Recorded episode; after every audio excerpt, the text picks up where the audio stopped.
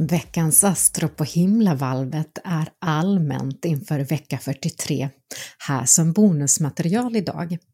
Är du nyfiken på ditt horoskop så kan du lyssna på förra veckans poddis när vi gick igenom alla stjärntecken för stjärntecken i stora drag just för oktober.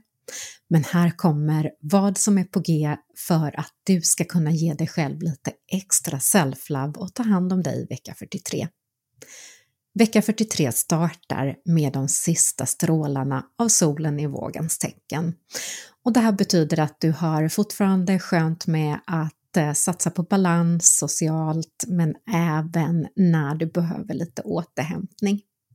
Den 22 oktober är det sedan dags för Skorpionen att gå in i solen och nu börjar Skorpionens tid. Det här betyder mer känslor, mer drama, passion, men även lite äventyr mot slutet av veckan. Denna gång har vi även en konjunktion med Pluto och månen och nydyker allt upp på ytan som varit i det fördolda. Sanningen kommer upp, så se om du kan vara sann mot dig själv just nu. Det kan även dyka upp saker hos andra som du inte visste om, någonting som de har dolt, så detta är en vecka perfekt tid för shadow work, det vill säga jobba med det du har lagt locket på så att du kan ta upp det på ytan och läka lite extra.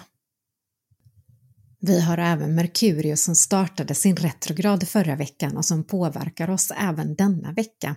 Så kom ihåg att det kan bli lite knas på teknik, kommunikation, transporter. Andas och ta det lugnt när ingenting fungerar. Ha lite extra tålamod med dig själv och andra. Även detta kommer att passera. Vi har även en konstellation där Mars, som är vår krigargud och vårt driv i livet, aktiverar Jupiter som står för expansion och lycka. Då så detta är en perfekt tid just denna vecka att börja titta på dina visioner för framtiden.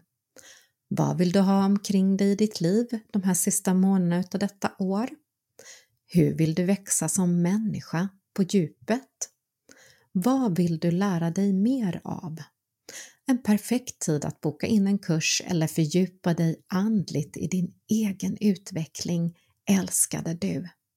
Och det här var veckans astro på planeterna i på himlavalvet vecka 43, älskade lyssnare.